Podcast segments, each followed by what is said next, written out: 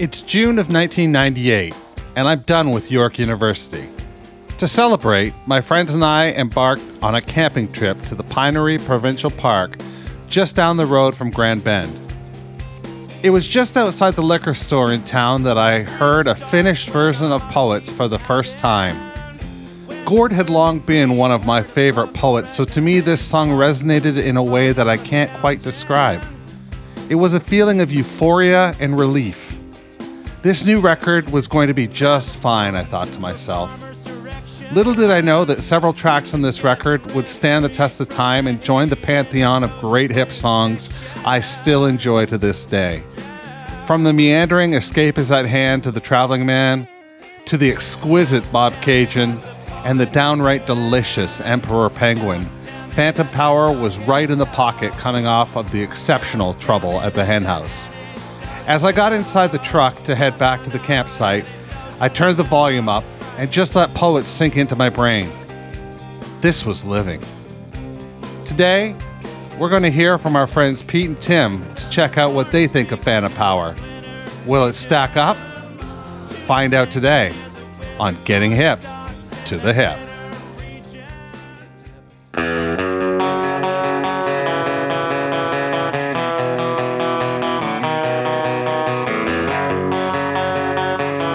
Long Slice Brewery presents Getting Hip to the Hip.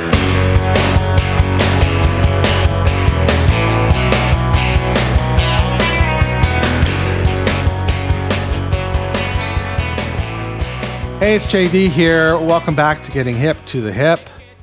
This week, we are talking about Phantom Power, the sixth studio record by seminal Canadian rock band, The Tragically Hip. I'm joined this week, as always, by my pals, Tim and Pete. Fellas, how are you doing? Hey guys. Glad to be here. Good to see you. I'm ecstatic to be here. I'm ecstatic to be here right now. Oh, I love it. I love the energy. This is happier than a pig in shit. Oh boy.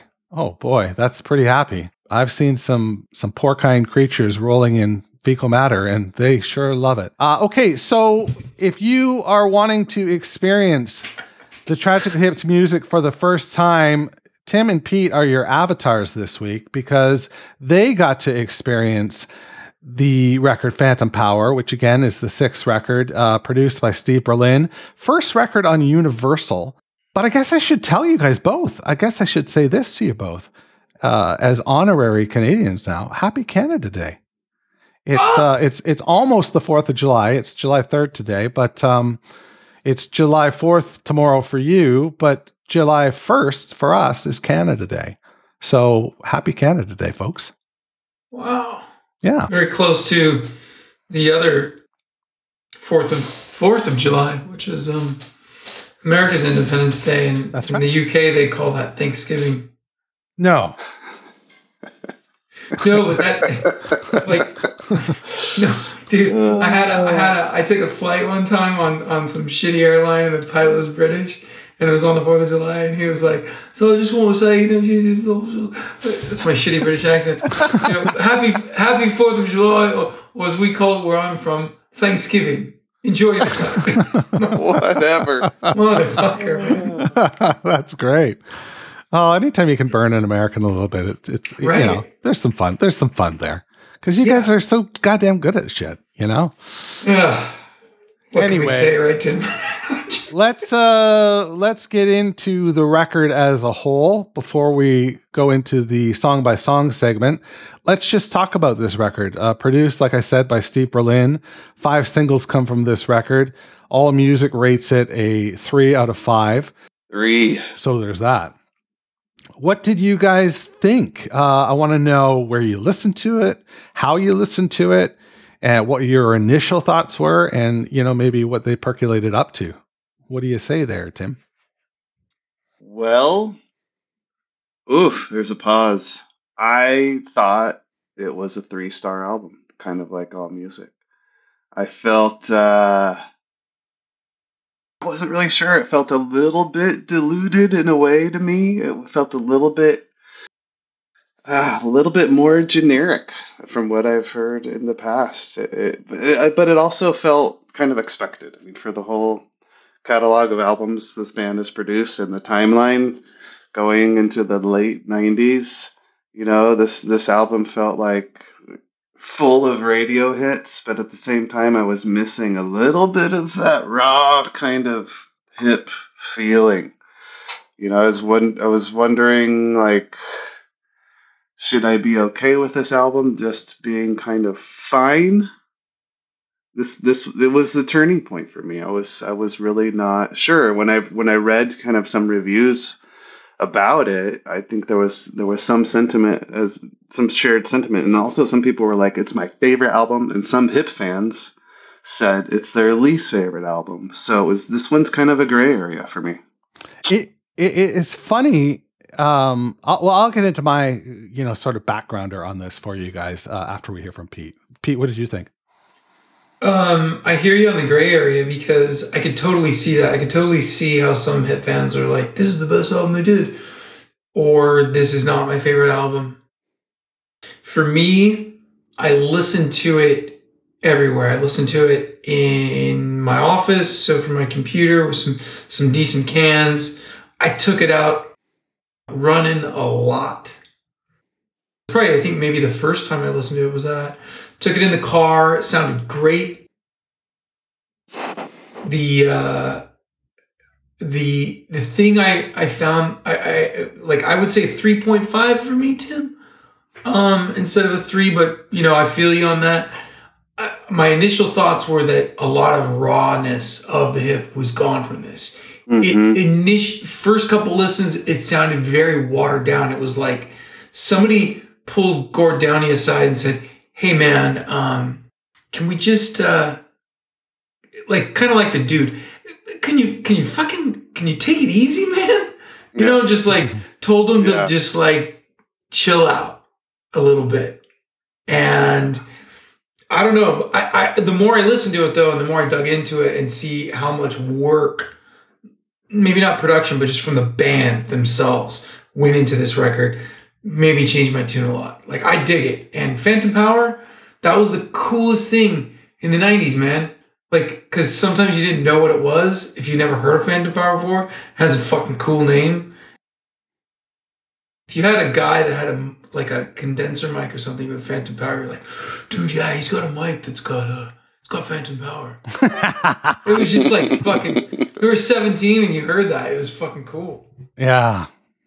You know, I went and looked at number of albums sold by a bunch of different bands, including the Hip. And I was trying to kind of find this correlation of how many albums sold from the band's start to like 10 years later or 10 albums later, something like that. And I compared the Hip with a bunch of bands, and it's really all apples and oranges, of course, but when you look at how many albums they've sold and how they, you know, started off selling a ton and then just kind of went down to this 1 million album mark, and then when I heard this album, and I, like you, Pete, I listened to it all over the place. I listened to it on the plane, I traveled, listened to it in the car, listened to it at home with the cans on. I mean, I listened to it in more places than past listens because I was really trying to give it a go. I mean, it was the first time upon first listen that there were a couple songs where I was like, okay, get it, I'm going to go to the next one. Like, I had not fast forwarded songs yet or skipped ahead. So this, but one of those songs that I skipped ahead on, sorry, Hip fans, you know, I came back to, and it might be one of my most favorite on the album. So this one, I can't wait to hear about that. Yeah, this one to me, like, didn't grab me right away. Maybe it will more over time. Maybe it's one of those types of albums. But well, I'll tell you what, this record has an interesting story, I think, and it's my own headcanon. This is not like actual fact by any stretch, but in my opinion, Trouble at the Hen House, which is one of my absolute favorite records by The Tragically Hip or any other band, was maligned Like it both it and Day for Night didn't perform as well as Fully Completely. And Fully Completely was very, if you recall, it was very polished. It was very produced. They went to London to record it. It was like a big deal. And then following that, the next two records, they were sort of self-produced with Mark Vreeken and Mark Howard on Day for Night, and just Vreeken on Trouble at the Hen House. And those records are sparse, and they are, the core energy is there. It's like boiling hot magma, and they're forming these songs that are just, age old now and just wonderful. And then Phantom Power comes out, and Phantom Power goes back to to me, it's sort of back to the basics. It's like back to really structured songs, really produced. And, I always said that this record was the baby of, Day for Night and Fully Completely. It's sort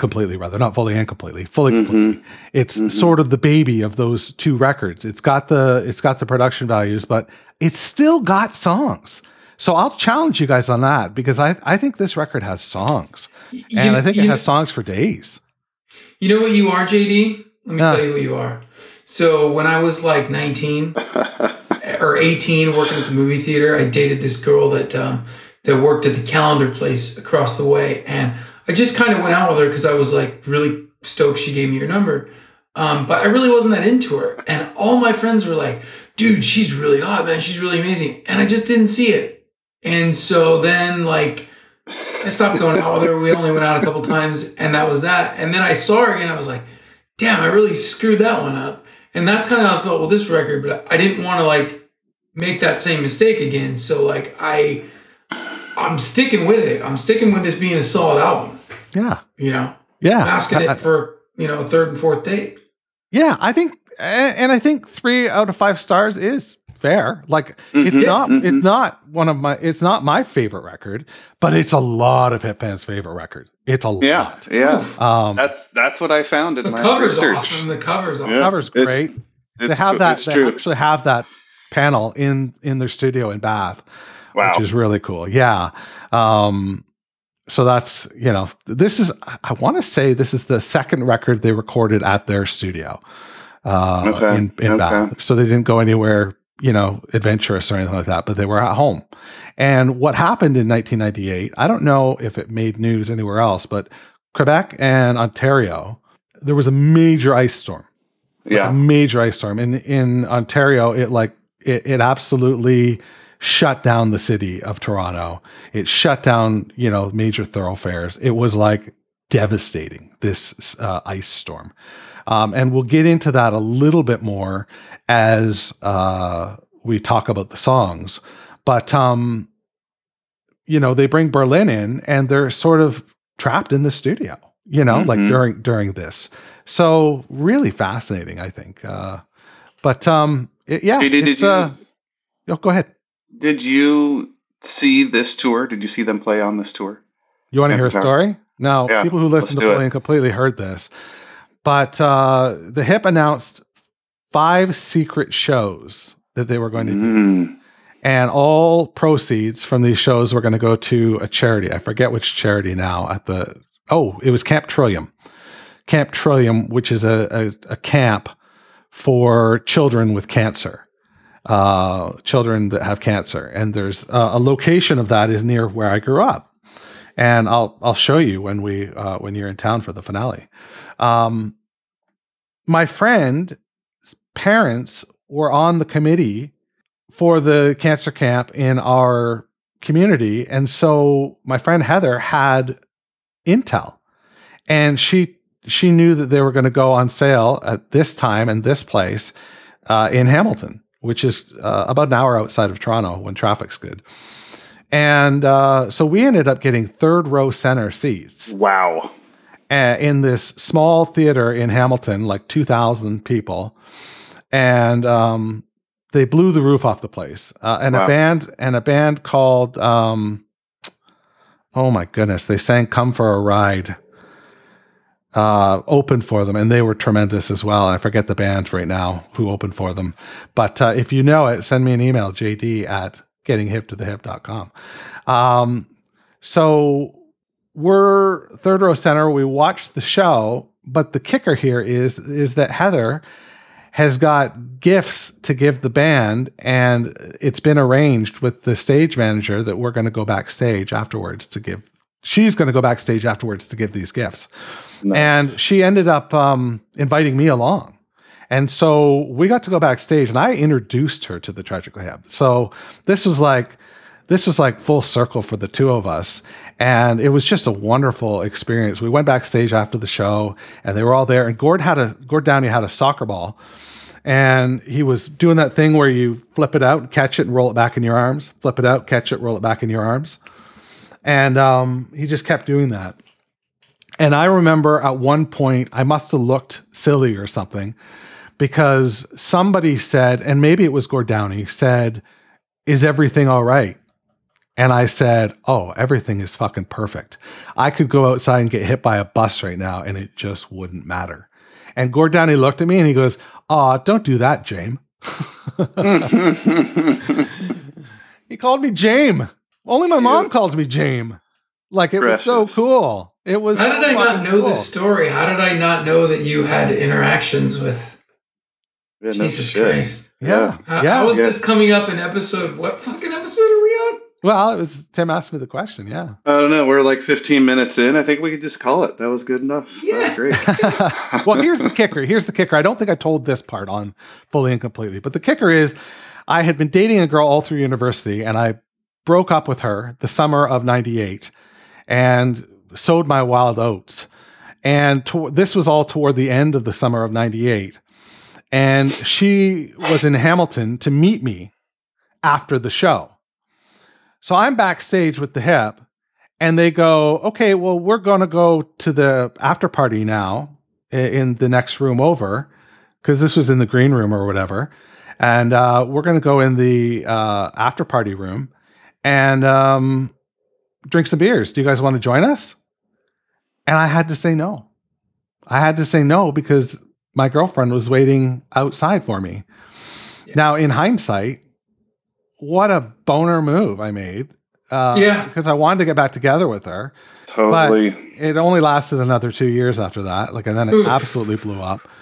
But it was those final 2 years were awful anyway. Like they just weren't, you know, like both of us would agree to that now, I'm sure. The university years were wonderful. They were great, but those 2 years after our breakup were not so good.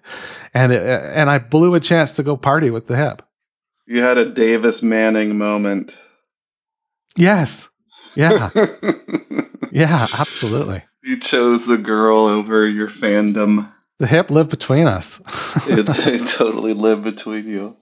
They might still. They might still. Sorry, Jess. Yeah. Well, folks, should we go song by song? Yeah, let's do it. So, I really liked this song. I really liked Poets. This is probably the song I would say I have the least to say about. I really like the verse phrasing.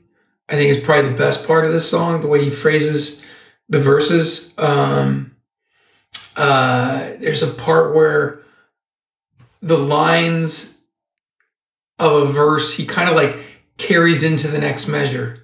It's really weird. Like the mind, you think, okay, you sing the verse, then it's the next measure. But like he sings that verse over the next, because it's when you look at it, it's a complete line.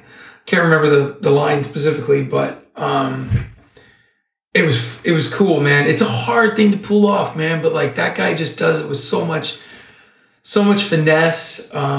I liked the layered guitars in it. But I think, going back to what we were saying sort of at the beginning, at the top of the show, this song didn't punch me in the face, like right when I started listening. I dug it. It was a soft open. All right. How'd you feel, Tim? I felt it was a harder open. I thought it was, like we've talked about before, the cadence of songs and track orders, the first one I expect to really get me, bring me in, and this one did it. I thought it was pretty good. There's a fun kind of changeover into the chorus. Again, I spoke about this a little bit before, but they're kind of reminding me of R.E.M. and R.E.M.'s first half of the 90s albums. They come on with a punch of a song, and then the cadence of the album kind of goes soft and then gets, whoa, got a little dirty there. Gets a little bit harder as time evolves. But yeah, I thought this was a good start off. The themes, I looked into a little bit of the song's meaning regarding lyrics, and there's talk about agriculture and super farms and ultimately fresh vegetables versus buying frozen, and what that means. And this is the song that references Gwen Jacobs, right? Do you know the story about her, JD? No. And she was this woman who walked into town, I think in Ontario, topless, and it created this whole, I'm going to have to look into this more, but I'm pretty sure this was a song about the Gwen Jacobs case. So Gwen was a woman who walked through town topless and was arrested and started this whole kind of woman's lib, movement with, making okay to cut your lawn without a shirt on, just like the men do. That's kind of where the line in here from Gord comes from. It's that's great. Lawn cut by bare-breasted women. Yeah, it's kind of this comment on pushing for women's equality and gender rights. So I thought that was fucking cool, and that to me also is really appropriate for the 90s or late 90s. It was, we were kind of circling back to, of course, some themes we've had in North America before and prior decades. So I thought this song was cool. Again, it really reminded me of R.E.M. I kind of went back and started looking at some of R.E.M.'s albums. And I wish I could know what the band listened to when they were traveling. Me too. What they were sharing, what albums they were digging, if any of them were like, oh my God, did you hear R.E.M.'s new one? We're going to put it in the bus's stereo or whatever. I wish I could know what was influencing them, because I'm hearing some themes for sure. Okay, earlier I was telling you about the ice storm. The next track, Something On, was recorded, and they literally were trapped in the studio. They were, they couldn't leave the bathhouse. They couldn't leave the studio in Bath. So they did what they do best. They wrote a song, and there's some lyrical content in there about the ice storm even. And I think it's really wonderful lyricism. What did you guys think of Something On? I felt I read about it. I read about this and I read about the ice storm, and, sounded awful. And I hate to say this, but to go get stuck in a studio, for me, that'd be the time to really fuck things up, really experiment, just hopefully somebody shows up with a huge bag of weed, and somebody shows up with a bunch of acid, and somebody shows up with a shit ton of beer. And this is when you really go to town to experiment. And what do we get out of it? We got kind of a radio hit. So I was a little surprised to kind of hear the whole story. And it just made me realize that maybe for this era, the guys were really, they were at a point to where they could bust out a really good album, and what, for me, that really good album is you go to a restaurant and it's that was a good meal. Everything was satisfactory. Well, again, it's a blooming onion, man. It's a blooming onion. Yeah, but to get stuck in a studio in an ice storm, it's I personally would want to just start going places I haven't been before with my band. But this one felt, that's an interesting take. Yeah, this one felt.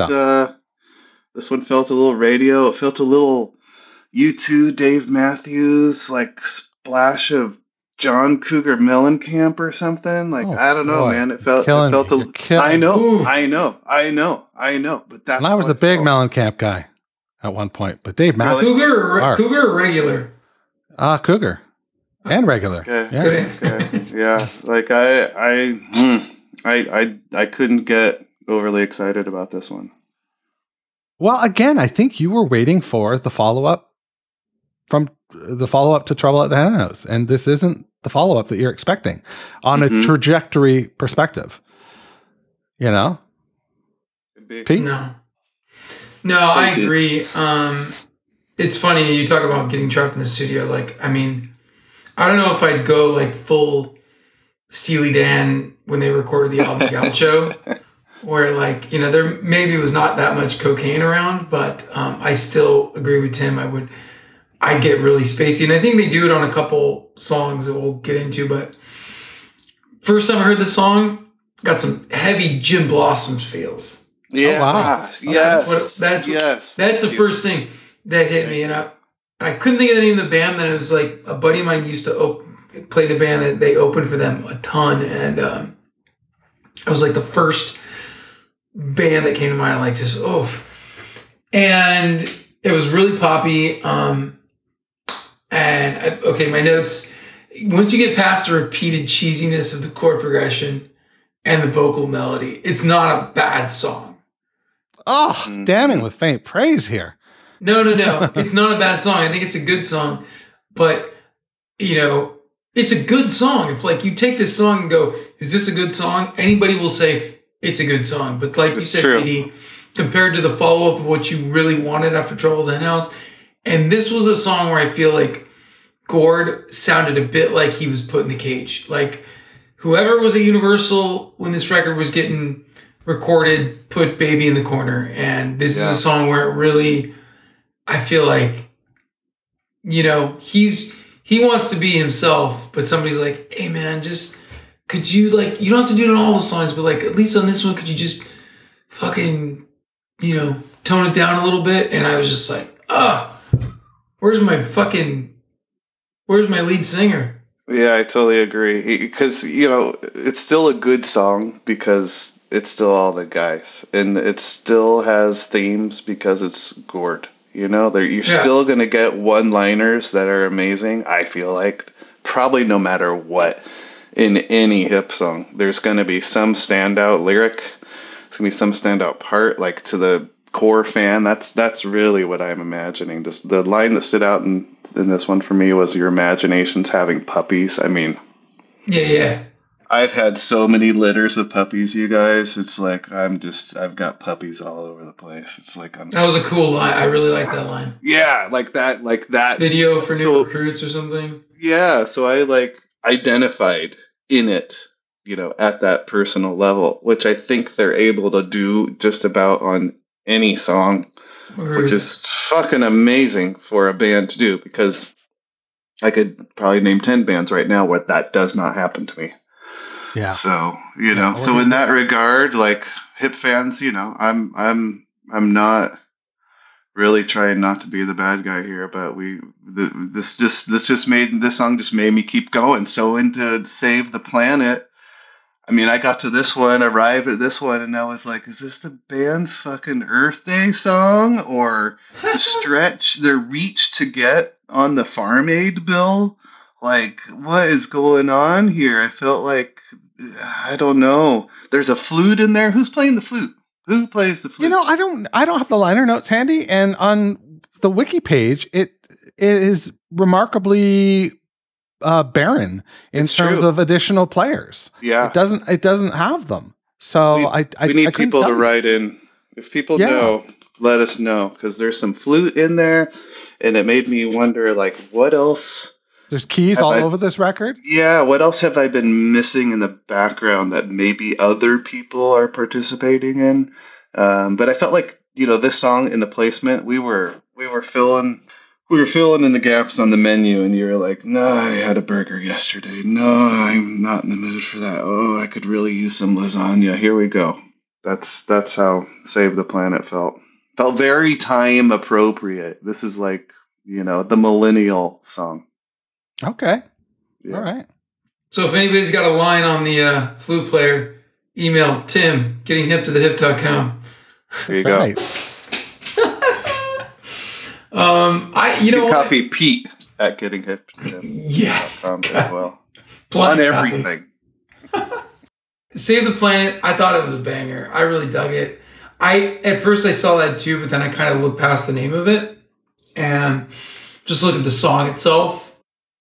There's two references in this album to crossing the street, to pedestrian crossings. Yes, and I'll point out the other one. This is the first one. Fucking solo bangs in this. I thought the flute at the end was cool because it was so random. I was like, whoa, what the fuck is that? Yeah, same. You just can't imagine listening to Road Apples and having a flute, right? Like, so it's like it's just not part of this band, you know? Like, and it works. It's not Ian Anderson. So well. No.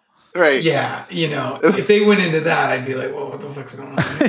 I'll just quickly add that I'm okay with the flute. Like, sometimes the flute really is awesome. I think it's great. So, you know, like some people like hear the flute and they're like, "Oh, why?" You know, but it works. No, I dug it, and this is not the first song or not the only song on this record where I got some heavy Alanis vibes. The phrasing on "If the bathwater's clear and my ears underwater, it's a tolerant hum from the chord, carry the water," like that.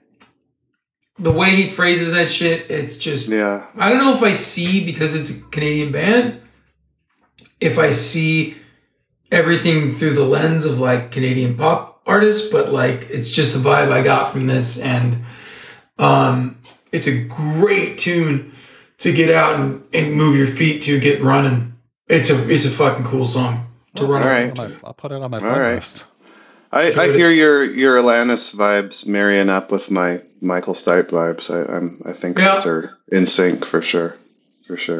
I think there's a nice correlation between the Hip and R.E.M. Like, I think you're right. Like, they both have that enigmatic front man, you know, who is really literate and really interesting in the way they sort of phrase things and put things together. They both went bald too, halfway through their careers. That's right. It's a fair point. Fair point. All right.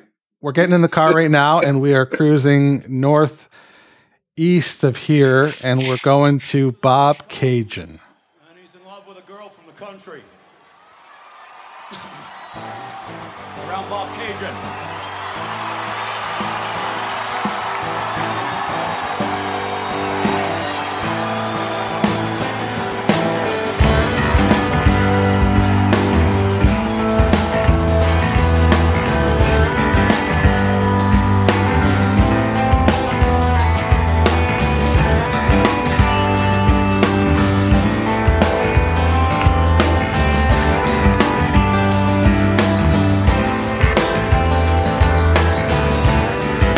I left your house this morning. It was 9:15.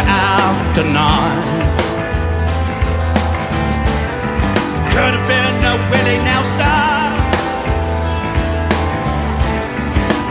Could have been the one. But when I left your house this morning, it was a little after 9.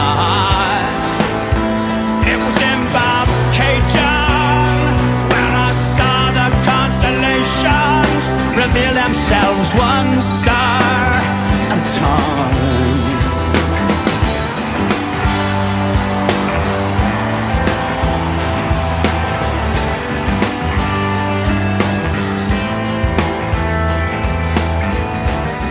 I drove back to town this morning with working on my mind. I thought of maybe leaving it behind. I went back to bed this morning, and as I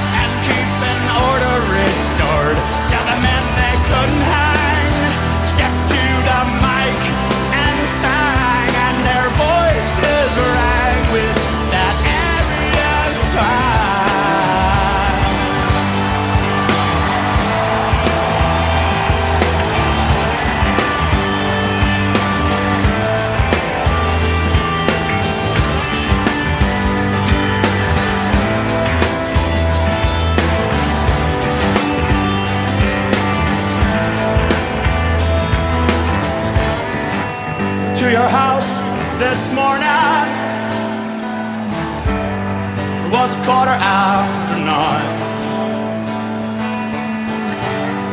In the middle of that riot, I couldn't get you off of my mind. To your house this morning, it's just a little out tonight. 'Cause it was in Bobcaygeon that I saw them constellations reveal themselves one star.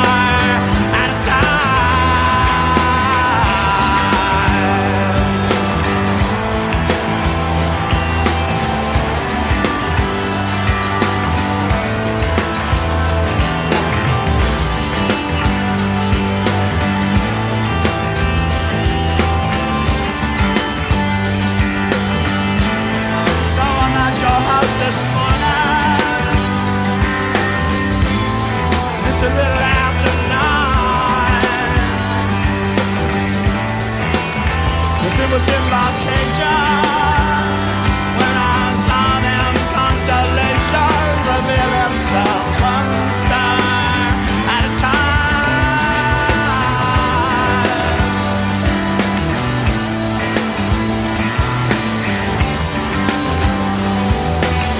Yeah, you can leave, you can leave.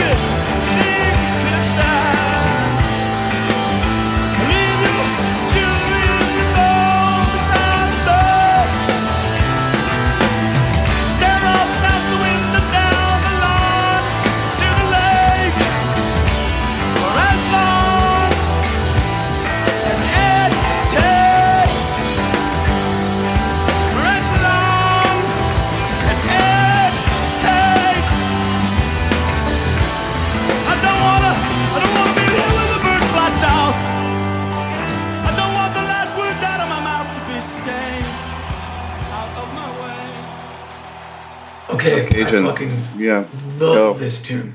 I mean, hooray. I got some heavy and Tim, yes or yes. If I hear a no, I'm off. I'm off this podcast. Got some really strong G-Love Special Sauce vibes from this. Yes. Just the way they open up. Am I right, JD? Like, I don't know. I think you might be right. I'm very familiar. I did not go there, but I will. Okay. Right? I mean, there's. Oh, dude! It could have been Willie. Could have been the wine. I heard that song. The first time I heard that song, I took it out for a run, and I came home and I listened to it again because I just thought it was such a good fucking song, because it's a weed reference too. It may not necessarily be about them listening to Willie Nelson. It's like they were smoking weed or they were drinking wine. Absolutely, yeah. The opening, like, spacey guitar licks, the Dobro, which I think he's playing. There's a Dobro in there that he's playing, which kind of gets sort of like a banjo / guitar vibe. Oh God, just. I feel like that lyric that you just quoted, though, could have been the Willie Nelson, could have been the wine. That's like one, like, when he wrote that, he should have just put the book down, put on a fedora, long overcoat, grabbed his briefcase, and just went home for the day. That's totally. That's a day at the office. That's fucking... exactly. That's just such a great lyric. Exactly, dude. No, 100%. It's so good. When I heard it, I was like... You know a line is a good line when you hear it and it's so good you think you've heard it before. Meaning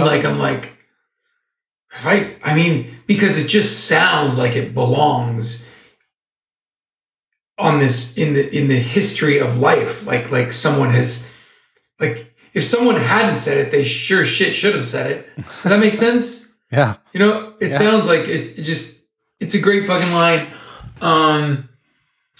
I thought I may be quitting. That line, it's really the part of this song where Gord starts coming out of the cage on this record. I feel like that was the moment. If somebody unlocked the door of the cage and he's starting to come out. And then the song ends on a random minor chord. which is so weird. Yeah, it's such a like a happy, spacey song that just ends on this minor chord. I loved that mm-hmm. about it. So for me, this one, you know, it felt a little out of the gates. I need to listen to the beginning of it to see your G-Love reference. But out of the gates, it felt to me a little bit country and a little bit like, are we reaching again for some crossover fans along the southern belt of the U.S.? Like, where are we? What's happening here? You know, there's some slide guitar, but is it a song about lost love? You know, looking up at the stars, waiting for a reveal. You know, there's synth work in here again. So there's some sort of keyboard happening, which is fucking cool. And to me, the first listen, I had all those kind of questions going through my head. And then I thought at one moment, like, this is actually a fucking beautiful song. Like, it's a little bit of an odd man out on the album, but it's actually a beautiful song. There's this long ending with no singing. It's just mysterious. Like you said, Pete, the last 5 seconds or so, or this just bizarre tune out. It's like, I found one quote when Gord was asked about this song. He said, this was an interview in 2004. He said, "This one asks the question, evil in the open or evil just below the surface?" That was his comment about this song. So it's like this song to me was so super nebulous. Mysterious. Yeah, super mysterious song, which I fucking love. Like, I don't need literal storytelling every single song. You know, social themes, I don't know, all these different things. I don't need that every single song. I love, you know, kind of the knuckleball that comes in. You're like, whoa, okay, this is reeling me back in to the album in a way that I'm looking for, you know, I'm hoping for. Yeah. So, but still, again, this one felt a little bit odd man out, just the way it fits into the album. But they've done this before. They've gotten Fiddler's Green, man. Yeah, they've gone on this path of like, okay, this one now we're gonna turn off the highway and head down this 2-lane road, and we're gonna stop at this farm, and we're gonna have an afternoon barbecue with his family, and you know, I don't know, like, it's just, this one's off the highway. Cool. What do you guys think of the bridge? So it makes my arm hair stand up. Oh, that night in Toronto with the checkerboard floors. There's a bar in Toronto that's famous, legendary in fact, called the Horseshoe, and that references the Horseshoe, the checkerboard floors. And that's one of the first big gigs they played in Toronto. Can I get taken to that bar when I come visit Toronto one day? Absolutely, let's do it. Sure, shit, hope so, man. That would be cool. This song is actually the most listened to hip song on Spotify. Oh wow! Yeah, surpasses. I read something about that as well. What was the one that it surpassed? I can't remember. Anyway, yeah. Well, so it's a hit all around. Bobcaygeon. Yeah, it was a fucking interesting song. You know, this is. So we shift gears now in not in a huge way, because this is sort of low tempo or slower tempo. We go to Thompson Girl, and you're both hesitating to start, which tells me something. Thompson Girl. Go ahead, Tim. Yeah. Well, you know, what's the story about here? I don't know. It's the story potentially about. Where is it here? This town in Manitoba, Thompson. Yeah. Or it's you know, it's potentially about a nickel mining company up there. You know, it's got this kind of sweet, forlorn grunt work somewhere between dream and duty poking through with all them shoots of beauty. I mean, what is that about? You know, this is kind of a cute, in a way, stripped down acoustic song. There's some banjo in there. You know, I've kind of been waiting for, I had been waiting for this type of stripped down, simpler song that, you know, it's kind of this forlorn, sad song to me at the same time. How about you, Pete? I loved it. I thought it was cool. I think, I don't know if it's consistent with you and I, Tim, but like I really try not to look too deep into the lyrics, because oftentimes I'm disappointed. That's why I don't do it. I know you do it a lot more than I do. I totally do. I mean, it's because of Gord. Like Gord for me, Gord merits it. You know. I get intrigued though, but like, dude, so does I mentioned Steely Dan earlier. Like Donald Fagen's lyrics are notoriously cool as fuck. But if you ever ask that guy, like, what he, you know, what's the meaning of, you know, Dr. Wu or whatever? Like, he'll be like, I don't know, man. We were on so much cocaine back in the day. I was just getting shit to rhyme or whatever, you know, like, but, and I know that's not really the case here, but that line, the way he goes up so high with grunt work. I'm not even going to fucking try lest I fucking destroy your listener base, JD, by singing that line. But when he goes grunt work, time between dream and duty, the melody is so fucking good. It's then there's a part, I don't know if it's like, I don't know, I wouldn't call it the bridge, but it is a bit of some sort of key change to the regular chord progression when it goes really high and then the mandolin starts to come in. Right. Fucking dug that. Yeah. And then the piano kind of comes in at the end as well. It's fucking cool. I really dig it. Yeah. I liked it. At first I didn't like it. I didn't like the chord progression. It just seemed too like you said, Tim, acoustic. It sounded like it was like this should be an acoustic song. Let's keep it that way. Yeah. But then it grew on me real quick.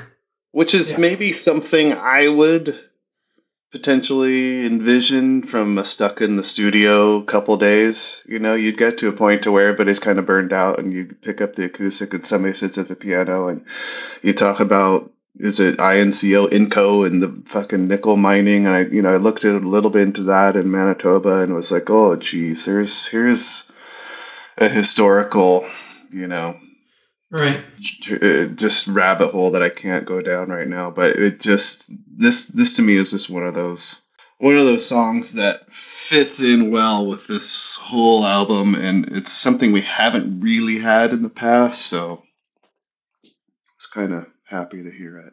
Next one, Membership. Who's singing backups? Somebody found. Is it Rob Gord? Baker. Is it Gord over? Usually it's Paul Langlois. No. Usually, well, but this I think it's Paul. Might be doubled. If you go in and listen again, check out Membership and listen to the backups because it sounds like a woman to me, and it sounds really familiar. Like I've heard this voice before. And I've looked and looked and looked, but I can't find anything. It might be one of the guys just, you know, editing it in post or something. I don't know, but there's some beautiful backup happening. This one, though, you know,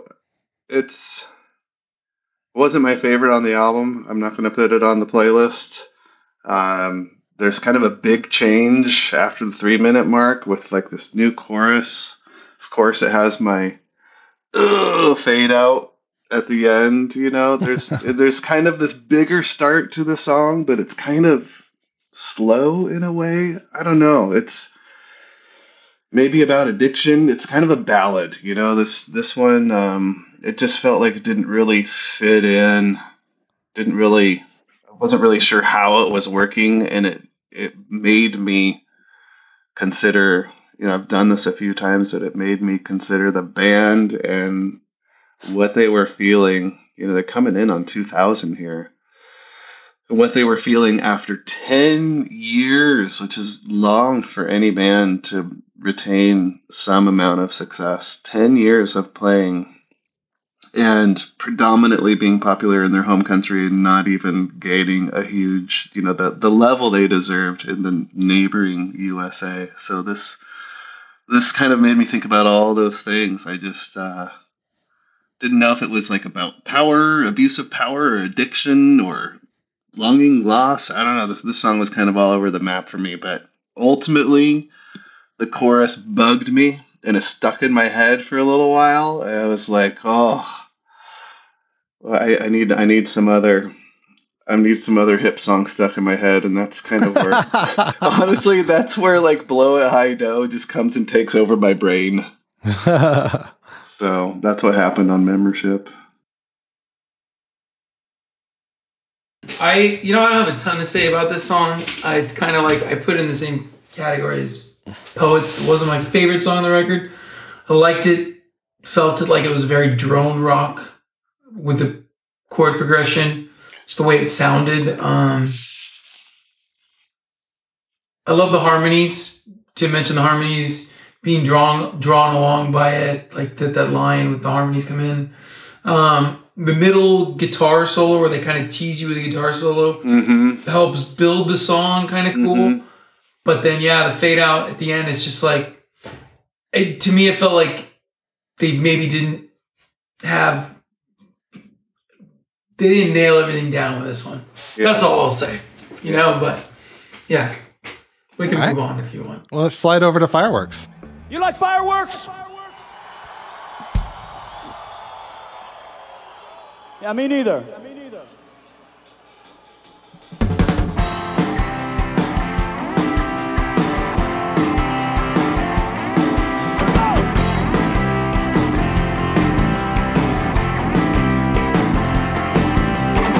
There's a goal that everyone remembers. Ever back in 72, when our school's a stinger, when our pedal a trigger. And I remember as I'm sitting beside you, you said I couldn't give a fuck about hockey.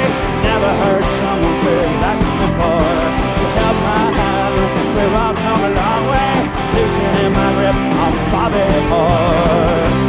Everything that happens in a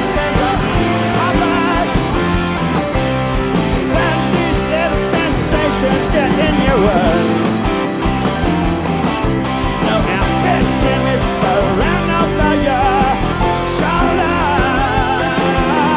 And that it'll be so much you can accomplish now.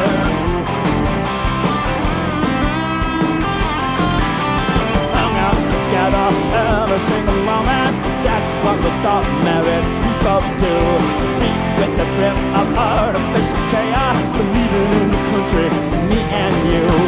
Crisis of faith, crisis in the Kremlin. Yeah, we've heard all this before.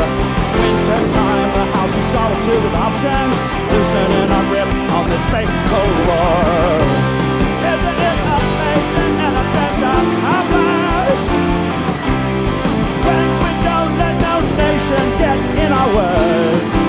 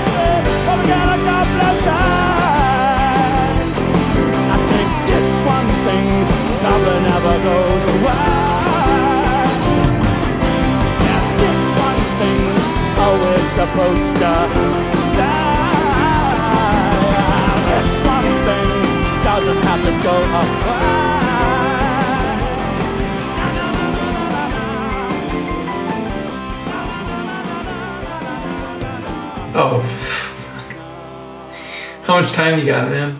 Fucking song. This song, I just have the word. It's this fucking rush. Just so much rush in this song. Really? There's a couple of Rush references on this record, and this is number one. I would say that, is it Gord Sinclair? Yeah. So like, and I think he would agree with me, because I don't know any bass player in Canada, let alone the entire world, would put them up against Geddy Lee. So I can't, like, true. Like, I don't think the bass in this song was supremely Rush, but the chord progression, the structure of the song, the lyrics, isn't it amazing anything's accomplished? Is fucking.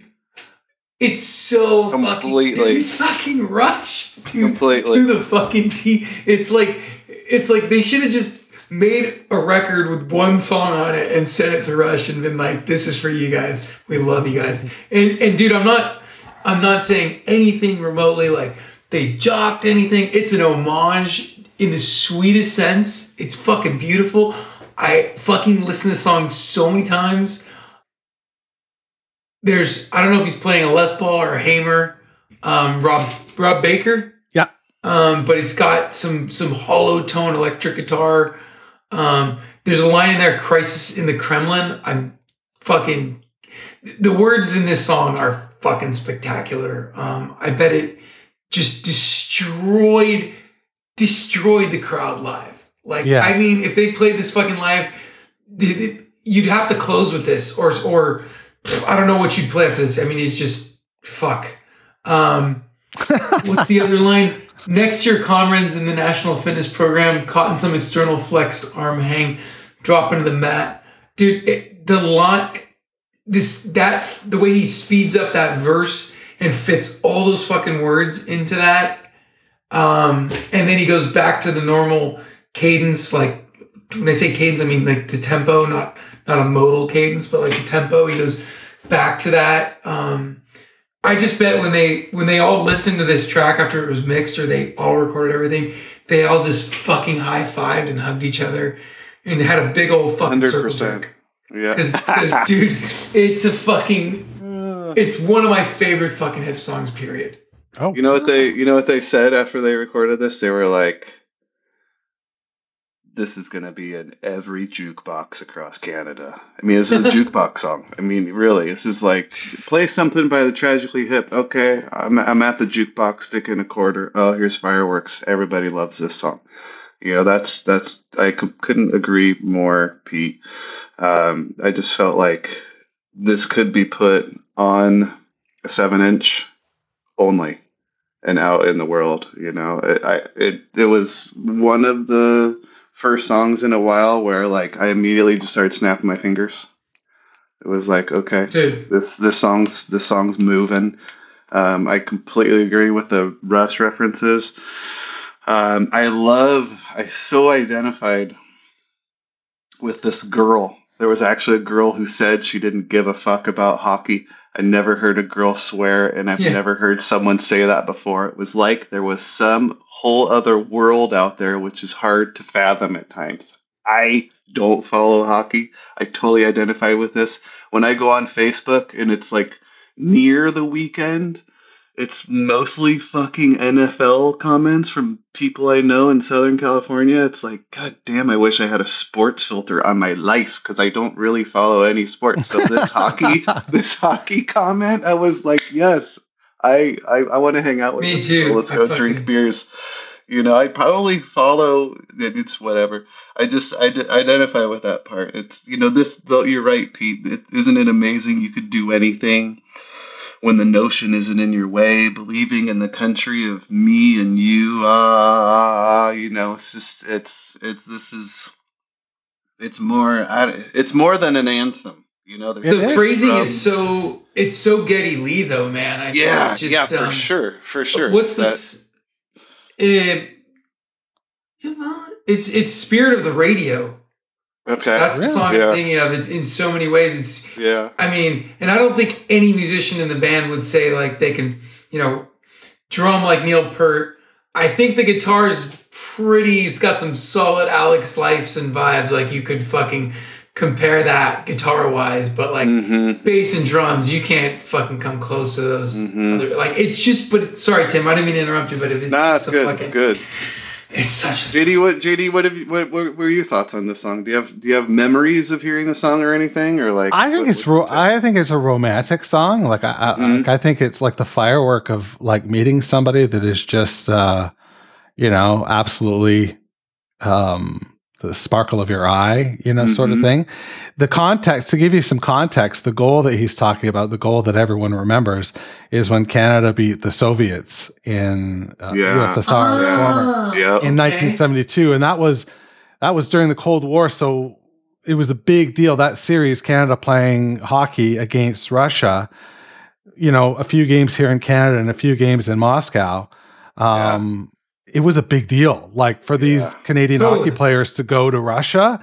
Like at that time, Russia was so mysterious, and there was a very famous goal that won the series by Paul Henderson that everyone remembers. It's one of those moments in Canada that if you're of the right age or generation, I'm not. I'm born in '74, so it's over my head. But if you were there, then it's one of those like where you were moments. You know what I mean? It's a huge moment in sports history. Yeah. So for him to be just blown away, like, loosening my grip on Bobby Orr, like I just picture the 16-year-old who's in love with Bobby Orr, has the hockey cards on the wall, he's just tremendous. And all of a sudden he just, oh, there's girls out there. Oh, and there's this particular girl who doesn't give a fuck about what? Like, whoa, fireworks, Yeah, great song. Great song. This, I could have had this song, and had a satisfied meal and went to bed. You and your food. All right. Baseball, JD, come on. We go next to Vapor Trails. So Vapor Trails, like I started this one and paused and had to come back to it. I didn't keep going. Like this was one of the breaks in the album for me where I was like, okay, I'm not either not in it enough or not focused enough. Let's come back to it and didn't hold your attention. Not at the get go, but eventually it did. Eventually it did bring me in. It totally was one of those songs that I wasn't so sure about, but over time was like humming it while walking around the house. There's just, to me, it has some mysticism to it. There's this mysterious, not to say it again, but backup singer, whoever is in there. I mean, there's some really good backup singing happening, but I just love some of the lyrics. There's nothing uglier than a man hitting his stride. What a great lyric, right? Dude. And just the way he says it as well. There's nothing uglier than a man hitting his stride. Yeah. It's so guttural. I can't wait to use that at some point in life, watching something happen. Yeah, Gord's good at that. Use that line. Throw away the rudder, float away like vapor trails, I get this. It's like, it's this feeling of like giving up. At some point we all, everyone has contemplated, life being different or serious change or giving up or, we've all had these heavy times in our lives, and maybe this song kind of hits on that. There's amazing guitar riffing just towards 4-minute mark. It felt, just to kind of wrap it up for me, it felt like a produced ending. The fade out was like, it wasn't just, let's wrap the song up, let's just fade it out. It was like, let's produce the fade out. So it was a little, a little more orchestrated, but yeah, it's this song is, the song was a banger. I think it was really good for the spot in the album. I think it was like really fitting. Yeah, because we're well into the second side now. Second track, second side. If you're playing by those rules, has a good place in the album. What do you think of Vapor Trails, Pete? Well, this is the other thing that I thought was it's not a Rush reference, but I actually think there's a possibility that Rush's 2001 record Vapor Trails was perhaps maybe an homage to Tragically Hip. Wow. I don't know. That's my in my dream world. I don't know if that's really true, but and I saw them on that tour and they were fucking just amazing. Saw them at the Irvine Meadows, man. Such a great show. Never saw Rush. I was supposed to see Rush on a tour in '93, and guess who was opening for them? Who? Tragically Hip. Jesus. Wow. On Road Apples. Yeah. Dude, I don't know what's a bigger fail, that or not partying with the Hip. Oh God, that's the fail. They're close. Not partying, I think. Well, let's put it this way: we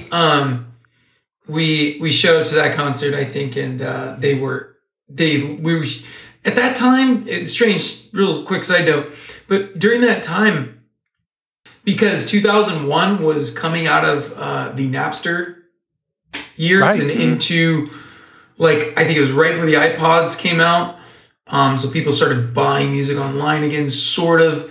So bands didn't have money to pay for opening bands during that time. So a lot of bands would tour and you'd be like, who's opening? And there's nobody opening. So we assumed that somebody was opening for Rush. Happened to me with Pavement one time, but that's another story. And we're racing through the parking lot because we hear Spirit of the Radio, but it went right into Red Barchetta after that and just fucking made my life. But to the song, Vapor Trails, the fucking vocal melody in the opening verse, I got the same cadence, Tim, I don't know if you mentioned this, as Thompson Girl. Mm-hmm. But this song, I loved it. I imagine when they sung this song live, that when Gord sings the line, you can throw away the rudder, he probably blows out either part of the low end or part of the mid end frequencies in the fucking speakers at this house system. His voice is just at that frequency where if he really punches it, he could break some fucking windows. Because it's just fucking... Just the way he delivers that shit. Throw away the rudder. What else? Yeah, just that line to me was worth buying the fucking record. Pulled the car over, there's nothing uglier. Yeah, than a man hitting his stride. Yeah. Fuck. There's a transition from the bridge back to the chord progression that's super abrupt. And it's so cool because... There's no transition. It's just boom, boom. They go right back into the chord progression, and it's fucking cool. Can't think of any band that I've heard do that. And then the last thing is the line, and it's maybe Rob Baker. I don't know who's singing the backup, but Mexicans dressed in beige shirts. Mm-hmm. Mm-hmm. Crazy fucking line. Yeah. Yeah, I've never heard that. Mexicans dressed in beige shirts. It's almost whispered. Wow. I gotta get references pickers. It references folks who spend their life picking the strawberries and raspberries we eat. I believe. Yeah, I would guess so. I believe it does, so yeah. Are we going to rules? You got it, dude. Take it away. I love this song. It was so fucking cool and so chill. This starts out with those huge cymbal crashes in the beginning. This is the second song on the record that references a pedestrian crossing. Talks about a crossing guard not doing their job. So, and the second reference of Super Farmer. Right. Uh-huh. In that same stanza, I think. Yeah. Right? Got some agriculture themes happening. Probably the third agricultural theme. Yeah, I don't know. I just, the phrasing was beautiful. I'm wondering what a bard is. B-A-R-D. There's a couple of references with that. One is it has to do with a Shakespeare reference. That's what I thought, yeah. Yeah, and then the other one is, I'm going to butcher it. The other one has to do with fighting. I'd have to look it up. Let's just go with Shakespeare. Yeah, it's some Shakespeare reference. And then, dude, the line, about the vacuum's got a guarantee. That line hooked me in so much because it was so random that I was like really in just paying super close attention to what he said. And the next line that he delivers, which is, it could suck a virus, an ancient virus from the sea, is like, what the f-? Like, again, put on the hat, put on your jacket, close the briefcase. Fucking, you've done your job today. Leave the office, Gord. That's right. Punch out or whatever. Yeah. That whole stanza is fucking amazing. There's a table slide, and then by the way, this song and fuck, there was one other song. Goddamn, this song and one other song at the record on the record. It's earlier. I want to say it may be Something On or Save the Planet. At the very end of it. You hear the word, somebody in the studio goes, cool. Mm-hmm. Yeah, so it does it at the end of the song. And there was one other song on the record that does it. So it was like, they did that twice. That's cool. Hey, I'm going to need access to your premium sound system. Well, I mean, JD, this is not stuff we just hand out. It's kind of like, top secret clearance. There's a lot involved. A lot of screening. All right. He passed. He's done it. Yeah, it's true. Yes. We've driven in my car before. He's had it. Yeah. I heard this song and I thought, Pete loves this song so much. And when we come talk about it on the pod, it's going to be all Pete. You don't have much to say? I thought it was kind of a yawner. I got some from it, but I was like, this song isn't for me. I thought it was kind of a yawner. I was gonna leave it to Pete. We're gonna come back in a year because it's gonna be a grower for you. I guarantee you this song will be a grower for you. If it's not, you guys both have to buy me beers. I can live with that. Yeah. Yeah. Yeah. Yeah. Okay, well then let's slide into Chagrin Falls, Ohio. Take it, Timbo. Yeah, so Chagrin Falls. So this song I thought was basically a huge fuck off to corporate man, to the man. I thought this song is driving some culture into the fan base. It's probably... was played a lot on the radio. I thought this one, I could be wrong, but this song to me felt like on the verge of angry, a little bit more than usual. It made me really wonder about it live. If this got more ruckus, if it got a little bit more, violent feeling. And I think it's because it thematically, which is where I'm going to go, not so much with music on this one, but thematically, Chagrin Falls, in my research, that's the headquarters of Clear Channel, which at the time, Clear Channel Corporation was slowly taking over media, especially in North America. That. Yeah, so that's a lot of the reference of Chagrin Falls, where the unknown won't even go because... At this point, that line to me says, if you're an artist and you're trying to make it, avoid Chagrin Falls, avoid Clear Channel, be careful with what radio you're sending your tapes to, your CDs to. This is that song that is kind of the band's shout to the world of, corporate media is taking over the airwaves. Be aware. So that to me, the song has a mission. It felt like the first time I listened to it, when I got to, 2/3 of the way through, I thought, is this song over 5 minutes? It felt long, but it didn't feel long in a bad way. It felt like a good, just a really well written song. I was kind of digging Chagrin Falls. It felt like a 5-minute song, but it's not a 5-minute song. I didn't look up live versions of it, but I definitely want to find something live. Yeah, about get this the one. Answers to your questions. I can't unfortunately answer because I saw them on that tour and I don't remember. Okay. if they played it, but I imagine it was somewhat rare. I feel like it was probably going to be a rarely played. It would be one that would be, you know, gosh, well, let me just quickly look up how many times they played it.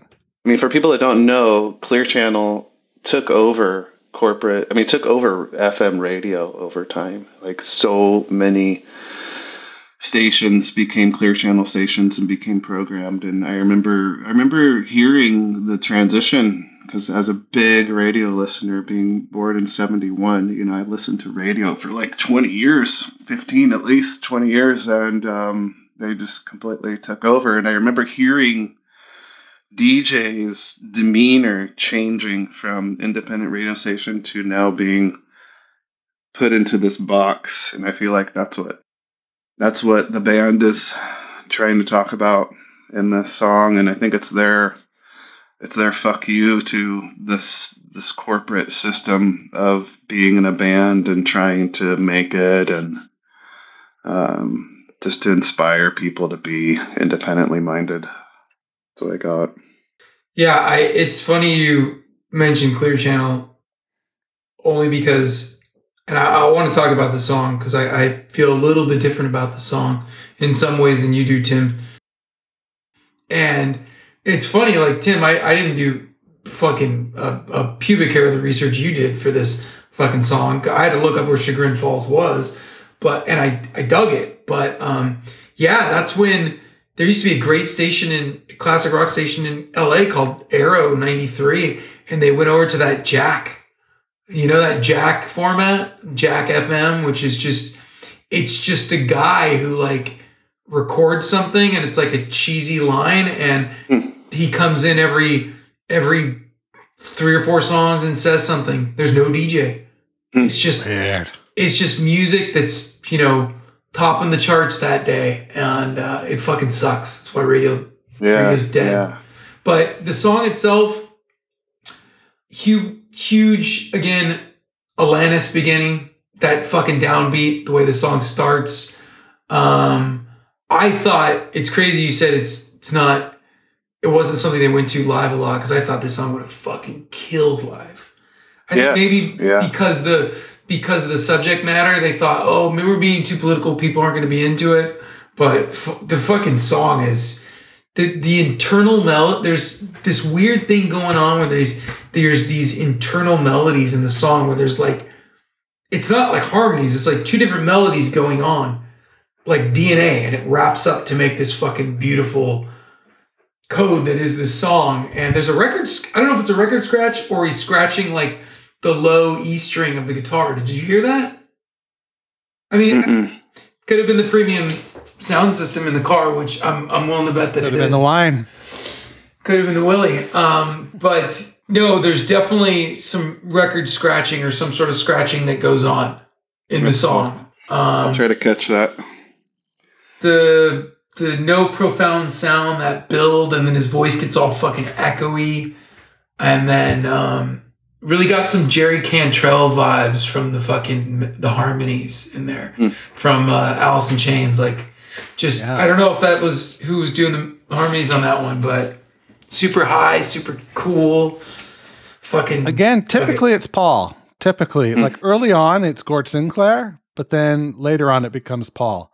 I looked up the show that I saw. It was the one that I saw in Hamilton. It was Saturday, July 4th, 1998. They played the entirety of Phantom Power. They played 21 songs on the show, the entirety of Phantom Power. They did play Chagrin Falls. Wow. It was the third time they'd ever played it, and they played it a total of 127 times. Oh, okay. Wow. Well, to put that in perspective for you, New Orleans to Sinkin', they played 831 times. Oh, Jesus Christ. 100th Meridian, they played 756 times. Okay. Ahead by a century, 693. So, yeah, definitely a rarer song. Okay. That's crazy. Cool. All right. Do you, just real quick, do you remember hearing Chagrin Falls on the radio? Was it a radio? No, it would not. At all? No, okay. It was not. Okay. It wasn't a single. Okay. This next track was a single, though, and that's big time. Strange to me. It's strange. Really? Yeah, me too. Oh. Yeah. Same here. 5 minutes, 52 seconds. That's a long ass single. It is, but I love it. You know, this, the first time I heard this was another one I got to, and I was like, save it for later. You know, I'm getting to this point. Pete, you talked about this. We're drinking a lot of hip Kool-Aid. You know, it's like, oh my God, I'm starting to burp here a little bit. And Escape is at the hand of the Traveling Man, and I got to it, and I thought, okay, 5-minute song. I'm at the end. Let's just see what Emperor Penguin's all about. But I, of course, came back to it, and I came back to it, and I came back to it, and I thought, Traveling Man song. I thought this song could be like its own book. Escape is at hand for the Traveling Man. Oh, you're going to play two more? I'll play guitar. Nice.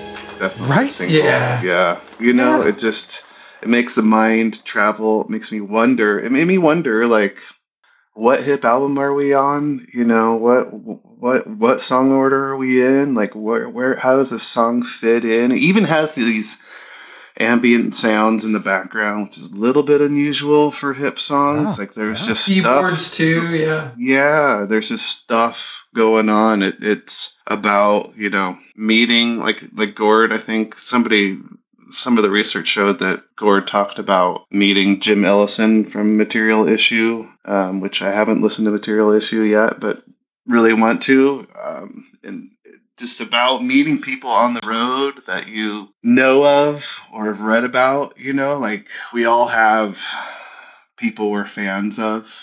And when you actually meet that person, here you are standing in front of this person that you know fairly well just because there's stuff out about this person, but they don't know anything about you, or maybe they do, but it's, you know, either way, the song is like, it just reminded me of meeting artists I adore.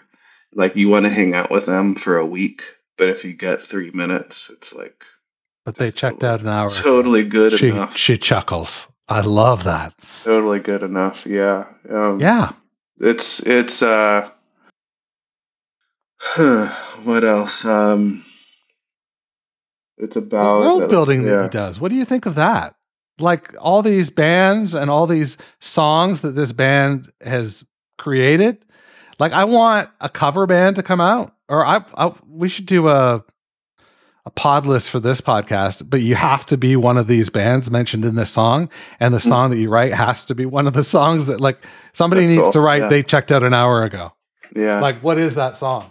Yeah. I thought overall it's kind of a heartbreaking song. Yeah. But, you know, it was one that for this album, it was one of the few that I kind of went back and dove into and and really dug. Like, it could have, in a way, the album could have ended here for me. Okay. Tell us. It's good. Yeah, I mean, I think Tim said most of it. I really like the line, it's not like we were best friends. Yeah. It's just it's a sad tune. It kind of kills me a little bit. Yeah. You know, thinking about who this song is referring to, and like, he killed himself, correct? He committed suicide. Right. Right. But, you know, I liked the tune. I thought the wordplay was awesome. I love the keyboards in it. I kind of feel the same way as like this would have been a good one to end it on. Mm-hmm. But you know, you said most of it, Tim. I'll leave it there. Yeah. I'll leave it there. Yeah, I love that. You guys are killing me here. I want to hear what you love, and then I'll go back to what I was going to say. No, I was just going to kind of wrap on my end with the fact that I love how this song made me think about relationships. Made me think about relationships that I have that, you know, I would love to make stronger and give more time to, but it kind of fucking doesn't matter. You know, like it reminds me of people I know that I could hang out with tomorrow, or I could hang out with them in like 20 years.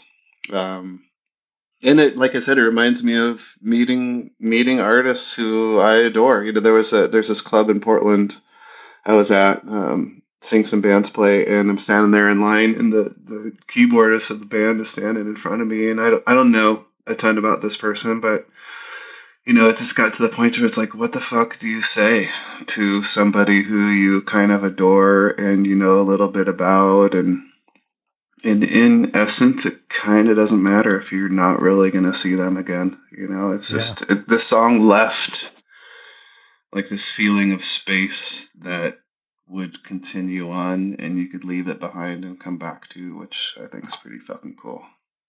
To do that in a written form of art is fucking cool. You know, I gotta give you an answer to that. Like, what do you say? Because I've been in that position too, Tim. And honestly, I know it sounds stupid and simple, and you know, whether it's a specific record or it's the newest record that you're came out, that just came out, that you're seeing him on the tour with, whoever it is, just look him dead in the fucking eye and be like, I really dug this new record. I really love your music, man.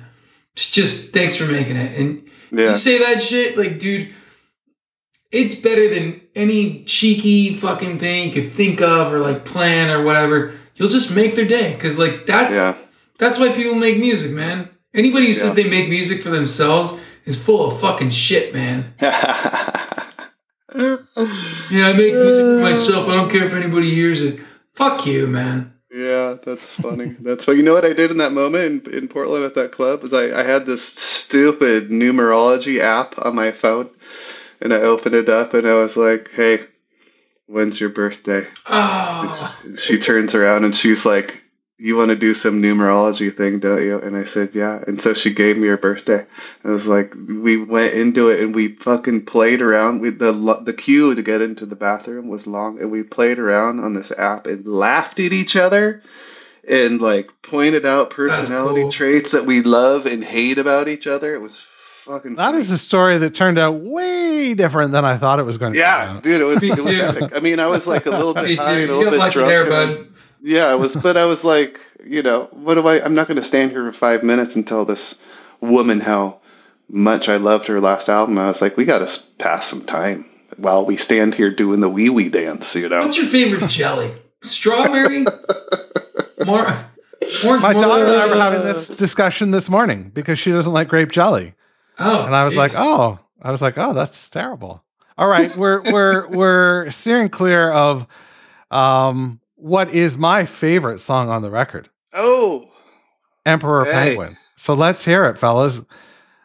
Let's hear everything that you've done wrong here.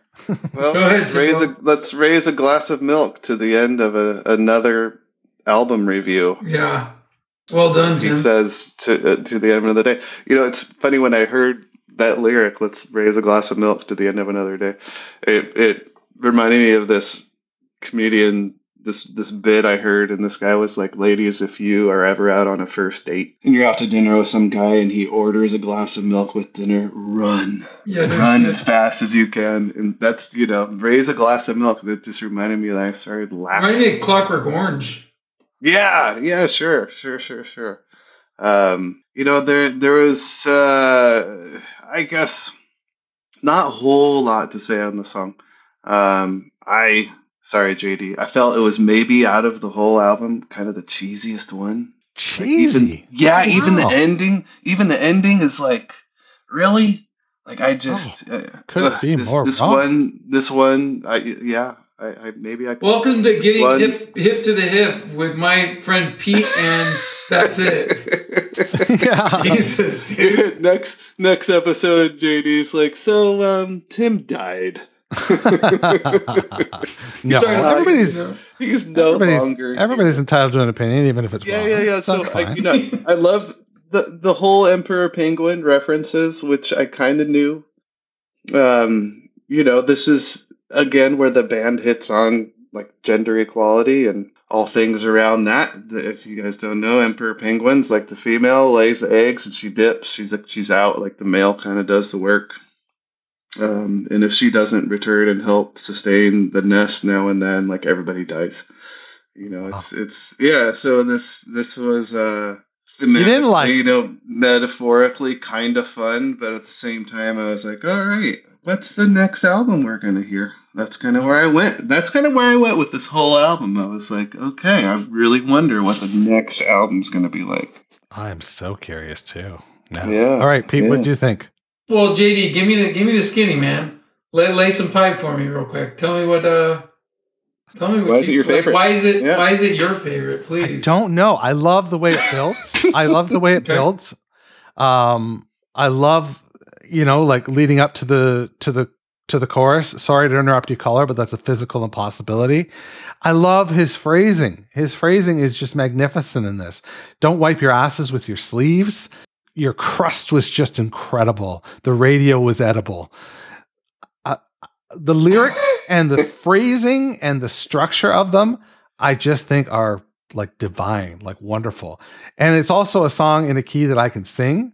So I love to sing it. And I've sung it before. Nice. You know, nice.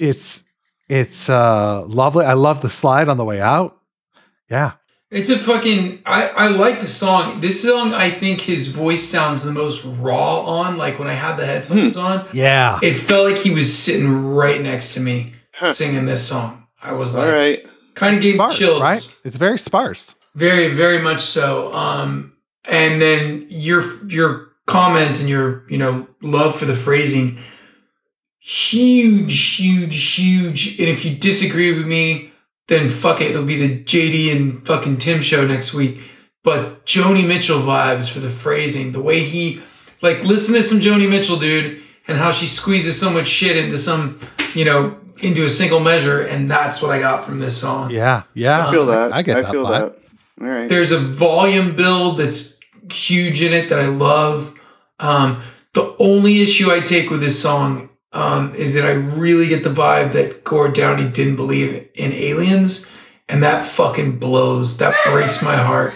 Like, it just fucking does, dude. I'm a huge, huge believer, and you know, I was like, really, man?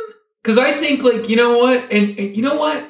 Oh, I picture that being like a reference to what's his name who used to do Coast to Coast, Art Bell. Like, I take that as a reference to, like, them driving on the bus in the middle of the night and, like, you know, hearing that. Sorry to interrupt you, caller, but you know what I mean? Like a radio call-in show, right? That makes sense. That makes sense because honestly, like, I think about it too, and like I, you know, I'm not to get all existential here, but like I think about, like, I'm not this. I'm a recovering Catholic, so I was raised Catholic, but I'm not practicing anymore. And I think about, like, you know, maybe when you die, you get to, like, you get all the answers. Maybe you go to another planet, this and that. And I'm thinking, like, you know, fucking, you know, I really wish Gord Downie was fucking around today so I could see them fucking live.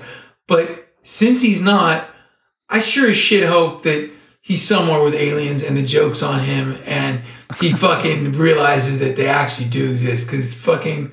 and hopefully you're right, JD, that that's a reference, because otherwise this song just breaks my fucking heart, man. Breaks my fucking heart.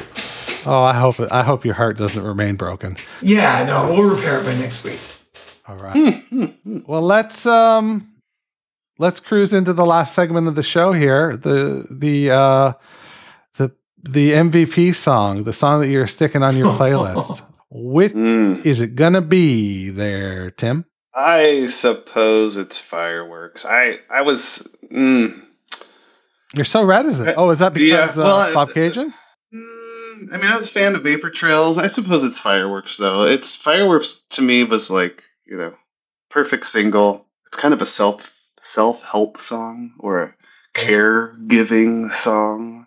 Yeah, I can see that. You know, it's just it checked a lot of boxes. I love also just, you know, kid from Southern California. I loved the what the fuck hockey reference. Yeah. You know? So yeah, that was it for me. All right, how about you, Pete? I mean, no question, Fireworks, it just gave me everything I wanted. Every fucking thing I wanted, dude. Oh, that's amazing. Just so good. What a fucking song. I think this is the first time you guys have had the same song, right? Yeah. Mm-hmm. Yeah. We're in sync. Yeah. Yeah, for sure. Totally, I mean, if Emperor Penguin had, like, real alien Area 51 references, I think Pete would have been all over that. But. Right. All right. Had he said they actually do exist, I would have been like, sorry, Fireworks. Take a seat. I have some other kind of facts to throw in here real quick. So. All right. So when these guys started out, they sold a shit ton of albums and I think made some money pretty quickly, right? And then yeah, I would say. Then each album thereafter was like a million-ish records sold, which is pretty fucking cool. Like that's a good job. You know, back in the 90s, you're selling albums, you're making $1 or so a piece. Like on top of touring and doing these massive, you know, arenas across Canada or whatever. But it made me think, okay, how does the hip measure up? Maybe this is a bit for another pod. I don't know, JD, but it made me wonder, how do they kind of measure up? You know, why did they, you know, why or how, why not? Were they not killing it in the U.S.? So I looked up other Canadian bands, and one that came up was Men Without Hats. These guys had, they were like a one-hit wonder, right? Yeah. Yeah. Yeah, We Can Dance If We Want To, blah, blah, blah. So they sold almost 1 million albums globally and 500,000 in the U.S. So basically more than half of their albums they sold in the U.S., which is, I think, really interesting. The Hip, for reference, sold... Didn't they sing Safety Dance, too? Safety Dance, yes. Safety Dance, yeah. That's the one. The Hip sold like 8 million-ish. 9 million, and about 10% of that was in the U.S. Not a whole lot. Bare Naked Ladies, conversely, who I've barely touched on in my life, you know. Pardon the pun. Yeah, almost 10 million albums, but 7.5 to the U.S. Yeah, that's because of that record with 1 week. Substantial, yeah. Rush, 40 million. Rush, 40 million globally, 26 million to the U.S. It's like all these bands. Bare Naked Ladies did a song called Brian Wilson. Oh, it's just so fucking good, dude. Yeah. Oh, Arcade Fire. Okay, here's something a little more current. 3 million globally, 1 million to the U.S. Like these stats of globally versus how many went to the USA, they don't correlate. They're not jive. Apples to apples. They don't jive with the Hip. And I think that is I don't know, I just think it's something to note here. Like, what the hell was it? Was it Clear Channel? I don't know. Like, what was going on? So it's making me just still feel for the band and their lineage and their history, and you know, I think I'll stop there because I'm gonna save more for our finale. Okay, cool. Well, fellas, it's been tremendous to hang out with you in this record, live in this space for the last hour and a bit. Tremendous work as always. I look forward to listening to the next record with you. Music at Work, and we'll do that next week. You now have a week to listen to that, and we'll reconvene next week. Let's do it. Sounds good. See you guys. Right. See you guys. Pick up your shit. Thanks for listening to Getting Hip to the Hip. Please subscribe, share, rate, and review the show at gettinghiptothehip.com. Find us on Twitter and Instagram at Getting Hip Pod. And join our Facebook group at facebook.com/groups/fully and completely. Questions or concerns? Email us at jd@gettinghiptothehip.com. We'd love to hear from you.